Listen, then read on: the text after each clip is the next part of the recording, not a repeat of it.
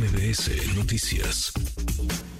Platicábamos de Mexicana de Aviación, esta aerolínea propiedad del gobierno federal. Ya hay eh, boletos a la venta, todos sus vuelos los van a operar desde el AIFA, desde ahí saldrán. Hay precios, hay tarifas sí, eh, competitivas. a ver qué tal le va al gobierno con esta apuesta que será operada, manejada por el ejército mexicano, pero ¿qué tan en regla está todo? ¿Qué tan a punto está todo?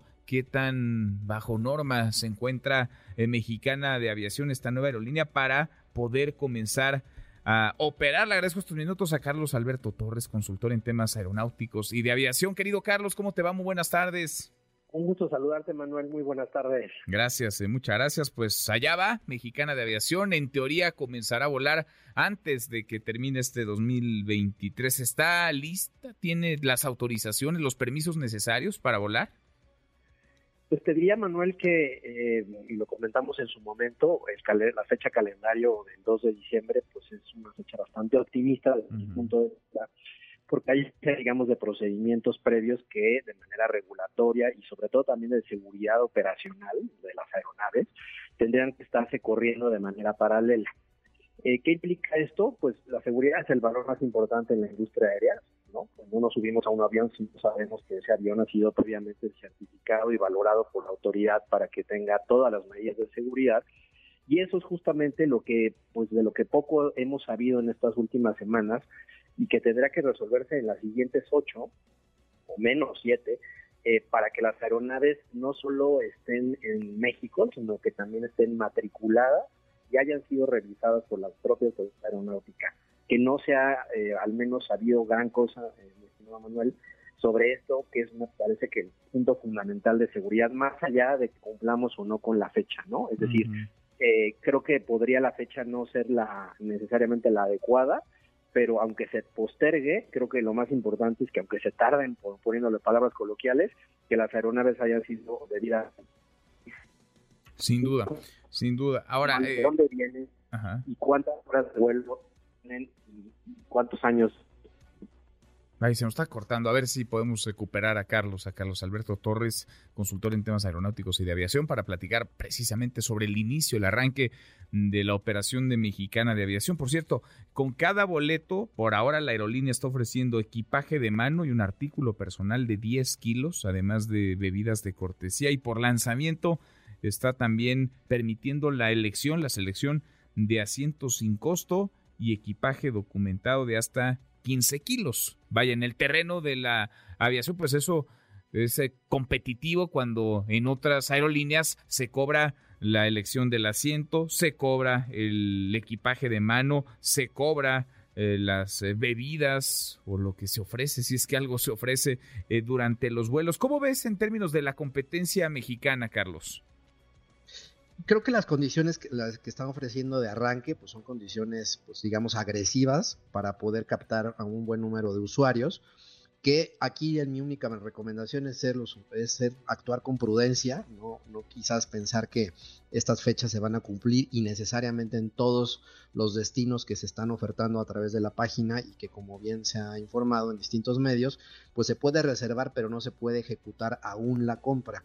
Entonces, bajo esta lógica, creo que el plan comercial es un plan agresivo que va, pues, digamos, o que busca captar a buena parte de los usuarios que hoy ya están comprando boletos en las otras tres aerolíneas con sus propios modelos de negocio.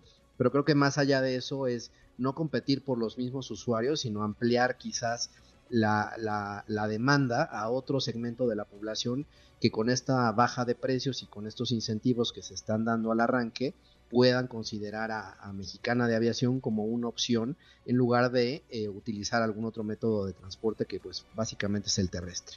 Porque a final de cuentas de lo que se trata o debería tratarse, Carlos, es de que a mayor competencia haya mejores precios y una mejora también en la calidad del servicio.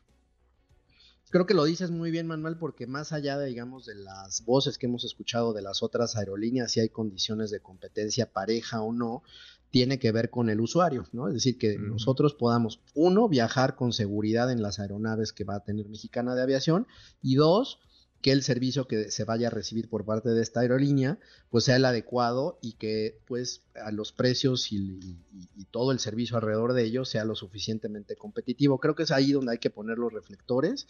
Es un hecho, me preguntaban alguien en la mañana, oye, ¿de verdad sí va a funcionar? Bueno, pues yo creo que sí es un hecho que va a la aerolínea a estar operando en nuestro país en los siguientes años.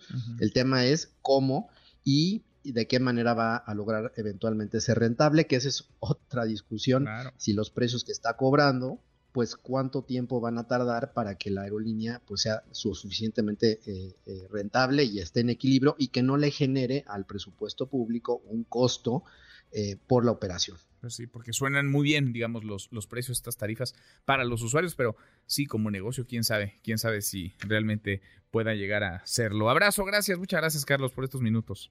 Te, envío un fuerte abrazo, Manuel, y pues hay otro tema que nada más rápidamente te digo, que está, que ha causado un poco de ruido el día de hoy, la modificación a las tarifas complementarias que hizo la Secretaría de Comunicaciones y Transportes, justamente a los tres grupos aeroportuarios, que está causando pues una baja en el mercado de valores para los tres grupos que eh, pues no es otra cosa más que una afectación a sus ingresos futuros y a sus inversiones, que eh, es controversial un poco si era la manera y la forma eh, para poderlo modificar. ¿Cómo, ¿Cómo las modificó? ¿Cómo les podría pegar esto? ¿Cómo les va a pegar esto, Carlos? En principio, lo que está reconociendo el mercado es que los grupos aeroportuarios van a tener menores ingresos hacia los siguientes años, producto de una baja en el precio de distintos servicios que, las, que los aeropuertos le prestan a las aerolíneas. Y déjame darte un par de ejemplos.